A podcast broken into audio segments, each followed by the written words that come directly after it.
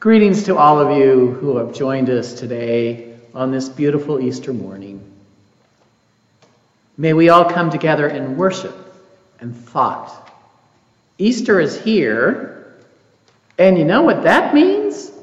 Candy! So let's break out the decorating kit. It's time to celebrate. Even though we've been dyeing eggs forever and hiding plastic version, versions in our own backyard, for the annual Easter egg hunt. Most of you probably aren't sure why the egg is something that symbolizes Easter. Out of all the foods in the world, what is it about eggs that makes them so special? I mean, why do we color eggs at Easter? According to Good Housekeeping, which was for me the authority in my home growing up, I don't know how it was for all of you, Early Christian minister, missionaries dyed eggs. And they dyed them different colors to represent aspects of the Easter story. They used yellow to represent the resurrection, blue to represent love, and red to represent the blood of Christ. Some believe that the eggs were decorated as a way to signal that they were finally available and ready to eat. During the Lenten season, eggs were off limits, but when Easter arrived, those who followed this religious tradition were able to enjoy them once again. Eggs are also a symbol of rebirth.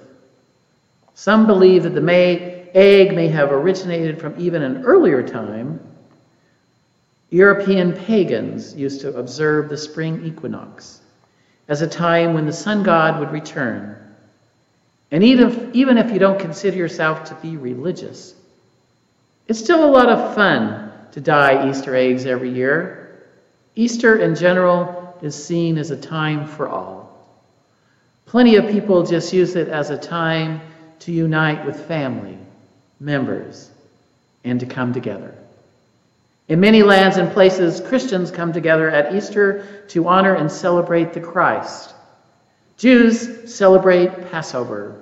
Passover, that time to celebrate the story of the connection between the people and the land, and the Jewish people's connection to that land of Israel, which goes back more than 3,000 years.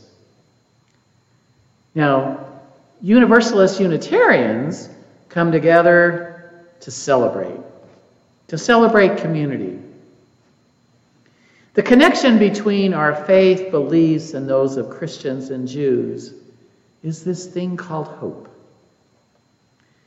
Now, hope can be defined as to cherish a desire with anticipation, to want something to happen to be true, to trust, to expect with confidence.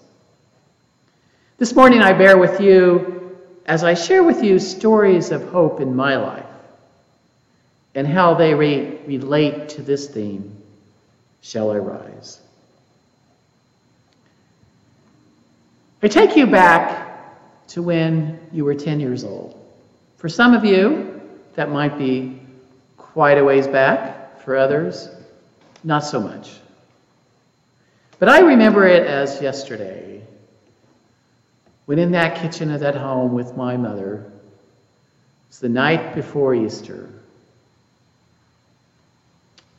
In my family, we always colored Easter eggs. And in this particular Easter was different. We had lost my grandmother a few months before.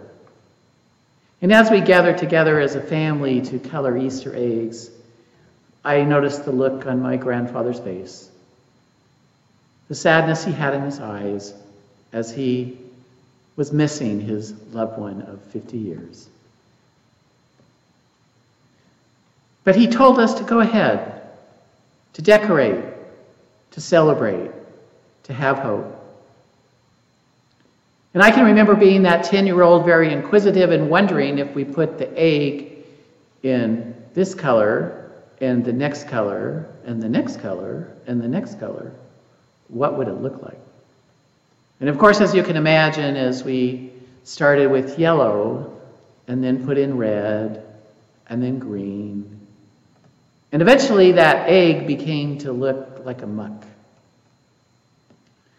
And the hope that I had of decorating a wonderful egg soon went out the window. But then there was another egg to decorate. And I learned about anticipation and hope, wondering what color the egg would turn out and how shiny it would be. The next part of hope occurred several years later when I my, found myself in a hospital room, anxiously waiting for the birth of my first daughter. Her mother's water had broken, and we went off to the hospital, and we waited five hours, 10 hours, 20 hours, 25 hours, and finally, after 28 hours, the miracle of birth occurred. And I remember the hope that I felt in my heart that day as I looked down at this newborn, this life, this daughter of mine, hoping with anticipation that she would grow, that she would make a difference in the world, that she would be a blessing to her mother, her father, her ancestors, and to all those who've gone before and those who would follow her.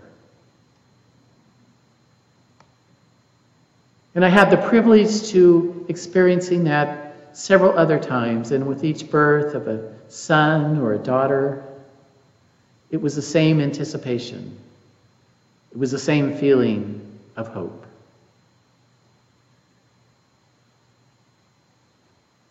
And now I come to a time of hope and trust and experience and anticipation. When it was the fall of 2000 18. And I had, was serving in Cape Town, South Africa as an interim minister and had the opportunity to interview with those who had been chosen for your search committee for an interim minister and was granted the opportunity and called to be your interim minister.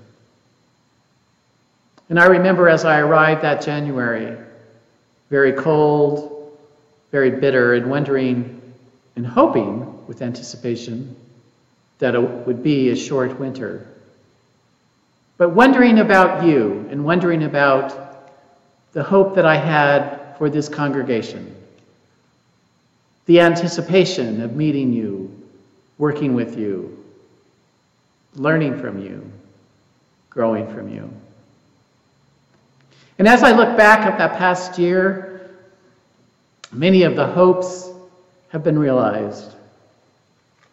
And now, as we gather at this time with the hope that we can once again come together and really be with each other, I have a hope for each of you. I have a hope that you'll take advantage of the opportunity which will be yours in the next couple of weeks to get to know by way of virtually the candidate which has been selected and cho- chosen to be this settled minister. And I hope that you will come to appreciate and realize that this is the person that can lead this congregation forward.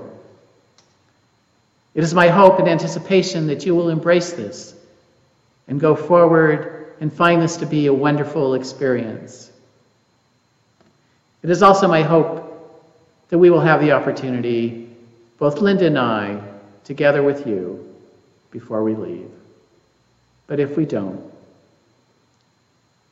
know that our hopes and prayers are with you as you make take this time to be an opportunity to grow and to become all that you can be, to rise up you know, the funny thing about hope is that it usually requires some type of action. Today we come together in hope, We hope for many things, but we all look forward when this pandemic will be maintained. We all have been asked in our own way to rise up, to stay at home so that we can save lives. Isn't it interesting as we celebrate Easter and Passover at this time that the Easter in the Christian world celebrating someone who gave a life for us, as the belief goes.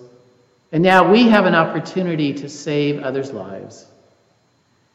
May each of you grow in this time.